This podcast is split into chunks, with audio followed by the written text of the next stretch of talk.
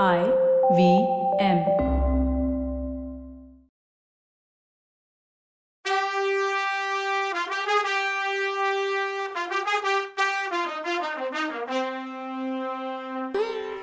Welcome to கதை பாட்காஸ்டின் பொன்னியின் செல்வன் எங்கள் அஞ்சு எபிசோடையும் கேட்டு நீங்கள் கொடுத்துருந்த ஃபீட்பேக் கமெண்ட்ஸ் எங்களை இன்னும் நல்லா பண்ணணும்னு என்கரேஜ் பண்ணுங்க. இதோ கதை பாட்காஸ்டின் Ponniyin Selvan episode number six கதை சொல்பவர் கவிதா.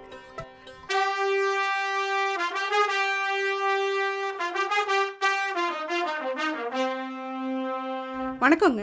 நான் கவிதா பேசுகிறேன் கொள்ளிடக்கரையில் கந்தமாறன படகுல ஏற்றி விட்ட வந்தியத்தேவன் ஜோசியர் வீட்டுக்கு எப்படி வந்தான் தெரியணும்ல? வாங்க பார்க்கலாம். படகு ஸ்டார்ட் பண்ணும்போது நம்ம தலை ஆழ்வார்க்கடியான் நம்பி ஓடி வந்து ஏறினான்னு பார்த்தோம்ல? அந்த ஓடத்தில் ஒரு சைவரும் இருந்தார். அவர் நம்ம வந்தியத்தேவனை பார்த்து தம்பி உனக்காக போனா போகுதுன்னு இவனை ஓடத்தில் ஏற ஒத்துக்கிட்டேன். இந்த ஓடம் போய் கரை சேர்ற வரைக்கும் இவன் அந்த எட்டு எழுத்து பேரை சொல்லக்கூடாது. அது என்ன எட்டு எழுத்து நாராயண நாமம் தான் சொன்னான்னா கொள்ளிடத்தில் பிடிச்சி தள்ளிடுவேன். பி கேர்ஃபுல் ஓடம் தள்ளுறவங்க என்னோட கேங்குன்னு சொன்னார். அதுக்கு ஆழ்வார்க்கடியான் தம்பி இவன் அந்த அஞ்செழுத்து பேரை அதாவது சிவநாமத்தை சொல்லாமல் இருந்தா நானும் பேசாமல் இருப்பேன் அப்படின்னா. என்ன அஞ்செழுத்து எட்டெழுத்துன்னு பார்க்குறீங்களா இவங்கெல்லாம் தப்பி தவறி கூட மாற்றி அடுத்த கடவுள் பேரை சொல்ல மாட்டாங்களாமா? நல்ல வேலை நாம் இப்போ சைவம் வைஷ்ணவம்னு சண்டை போட்டுக்கிறது இல்லை அட்லீஸ்ட் ஒரு மதத்துக்குள்ளேயாவது ஒற்றுமையாக இருக்கும். நம்பி சொன்ன உடனே சைவருக்கு ஆத்திரம் வந்து ஏன் ஓடம்? ஏன் இடம்? நீ என்ன சொல்கிறது சிவநாம சொல்லி ஒரு பாட்டு பாட ஆரம்பித்தார் நம்ம கலகக்காரன் சும்மா இருப்பானா? அவனும் ஒரு பாட்டு பாட சண்டை சூப்பராக சூடு பிடிச்சிச்சு. ரெண்டு பேரும் வாய் சண்டை முத்தி அடிச்சுக்க ஆரம்பிச்சாங்க. படகு சாயிற நிலைமைக்கு வந்தது. அப்போ வந்தியத்தேவன் பக்தாள்ஸ் ரெண்டு பேரும் சண்டையை நிறுத்தலைன்னா தண்ணியில் விழுந்து உங்கள் உங்கள் கடவுள்கிட்ட போய் சேர வேண்டி இருக்கும்னு லிட்ரலாக மிரட்டினான். அப்புறம் தான் அவங்க அமைதியாக இருந்தாங்க. ஓன கரைக்கு வந்த உடனே வந்தியத்தேவனோட வந்த கந்தமாறனோட வேலைக்காரன் குதிரை வாங்க போனான். அது வரைக்கும் ரெஸ்ட் எடுக்கலாமேன்னு வந்தியத்தேவன் அங்கே உள்ள மரத்தடியில் உட்காந்தான் அவன் கூடவே நம்பியும் வந்து உட்காந்தான் ரெண்டு பேரும் ஒருத்தருக்கு ஒருத்தர் வாயை பிடுங்கி ஏதாவது விஷயம் தெரிஞ்சுக்கலாமான்னு பார்த்தாங்க. நம்பி தான் பேச்ச ஆரம்பிச்சான். நம்பி வல்லவன் கிட்ட தம்பி நான் ஒரு ஹெல்ப் கேட்டும். நீ என்னை விட்டுட்டு கடம்பூர் போயிட்டியே? என்ன விருந்தோம்பல் எல்லாம் பலமான்னு கேட்டான். அதை ஏன் கேட்குறீங்க நான் உள்ளே என்டர் ஆனதே பெரிய கதை அப்படின்னு சொல்லி நடந்ததையெல்லாம் ஷேர் பண்ணிக்கிட்டான் நடுராத்திரி நடந்த கூட்டத்தை தவிர. அப்படியா தம்பி கூத்தெல்லாம் முடிஞ்சப்புறம் என்ன பேசிக்கிட்டாங்க? அவங்க ஏதோ அரசியல் பேசுனாங்க. எனக்கு என்ன தெரியும்னா வல்லவன். இன்னைக்கு காலையில் கூட என் ஃப்ரெண்ட் கிட்ட கேட்டேன். அவனும் ஒன்றும் சொல்லலை. ஏதோ ஒன்று நடக்க போகுதுன்னு சொன்னான். ஏன் அண்ணே உனக்கு ஏதாவது தெரியுமா? அப்படின்னு கேட்டான். எதை பற்றி இல்லை இந்த வால் நட்சத்திரத்தினால மன்னருக்கு ஆபத்துன்னு பேசிக்கிறாங்களே அதை பற்றின்னு கேட்டான் வல்லவன். உடனே நம்பி எனக்கு அதெல்லாம் தெரியாது. தம்பி நான் எனக்கு தெரிஞ்ச நாமத்தை சொல்லிக்கிட்டு ஊர் ஊராக திரியிறவன். நீ வேறன்னு அழுத்துக்கிட்டான்.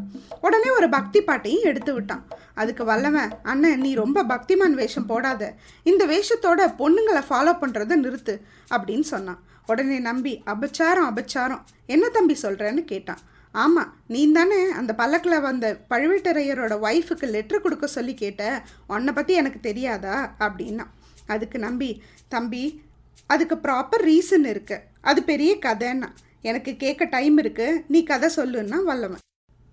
உடனே நம்பி கதைய ஆரம்பிச்சான். அந்த கிழவன் பழுவேட்டரையன் இருக்கானே அவன் கல்யாணம் பண்ணியிருக்க பொண்ணு பேர் நந்தினி.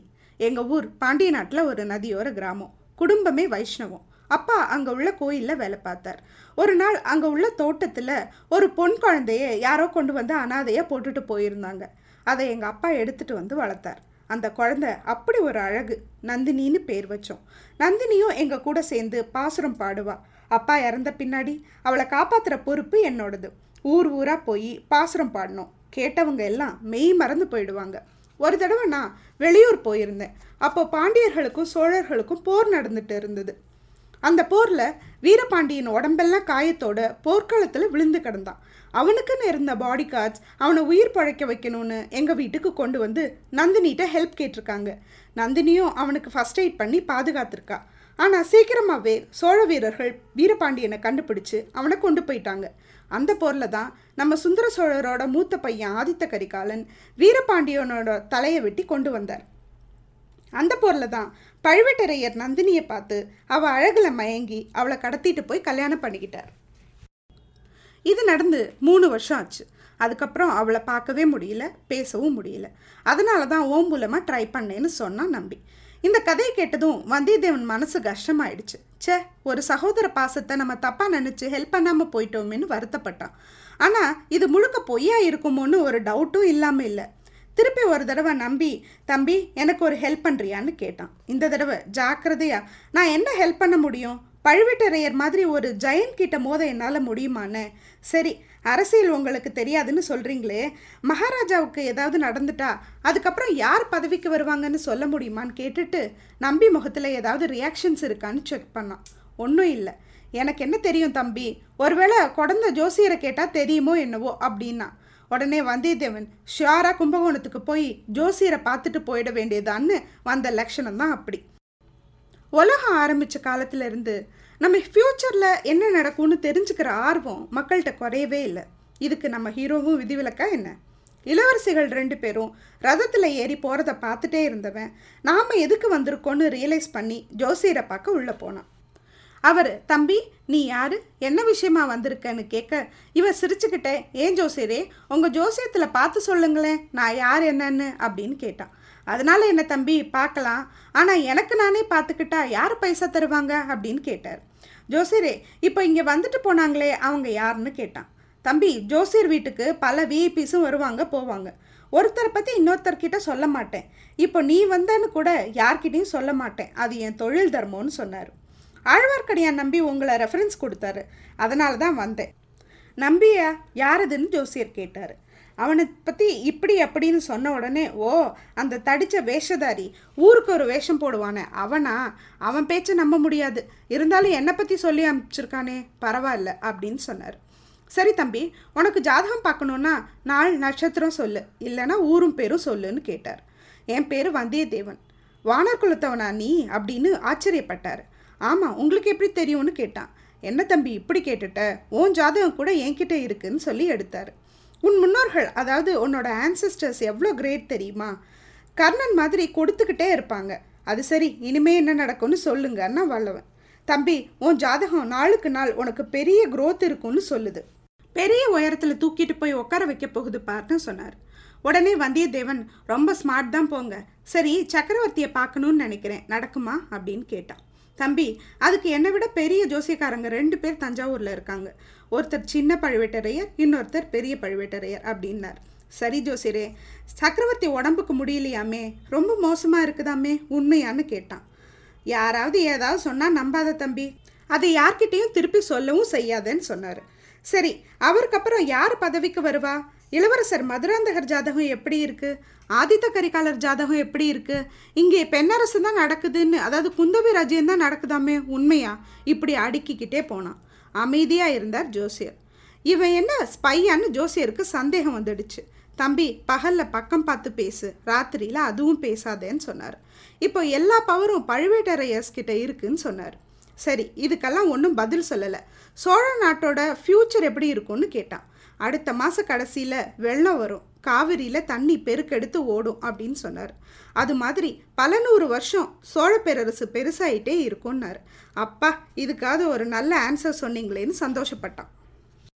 சரி அருள்மொழிவர்மரை பற்றி சொல்லுங்கன்னு சொன்னான். அவருக்கு என்ன தம்பி? பால் வடியும் முகம். அகடமிக்கில் மட்டும் இல்லை ஜென்ரல் நாலேஜும் ஜாஸ்தி. ஒன்ன மாதிரி இளைஞர்கள் எல்லாம் அவரை தான் ரோல் மாடலாக வச்சுக்கணும்னு சொன்னார். அப்பப்பா என்ன ஒரு லவ்வரை பற்றி சொல்கிற மாதிரி சொல்கிறீங்கன்னு கேட்டான். நான் மட்டும் இல்லை தம்பி சோழ நாட்டில் யாரை கேட்டாலும் அவர் அழகையும் அறிவையும் புகழ்வாங்க. அவரை எல்லாருக்குமே பிடிக்கும்னு சொன்னார்.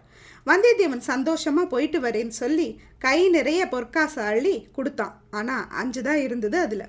ஜோசியர் தம்பி உன் ஆன்சஸ்டர்ஸ் பெருமையை இன்னும் காப்பாத்துறேன்னு சொல்லி அப்ரிஷியேட் பண்ணார். இந்த கதையோட பேர் பொன்னியின் செல்வன். அது யாரோட பேர்? ராஜராஜ சோழனோட பேர். அதாவது அருள்மொழிவர்மனோட பேர். அவர் தான் இந்த கதையோட ரியல் ஹீரோ ஆனால் அவர் இன்னும் இன்ட்ரடியூஸ் ஆகவே இல்லையேன்னு யோசிக்கிறீங்களா? எப்போ வருவாரோ தெரியலையே. நம்ம வந்தியத்தேவனை வச்சு ஸ்டார்ட் பண்ணி அவனோட ட்ராவல் பண்ணி அவன் போகிற இடத்துக்கெல்லாம் போயிட்டுருக்கோம். பார்க்கலாம். வெயிட் பண்ணலாம். அடுத்த எபிசோட் வர வரைக்கும் see சூன் பாய்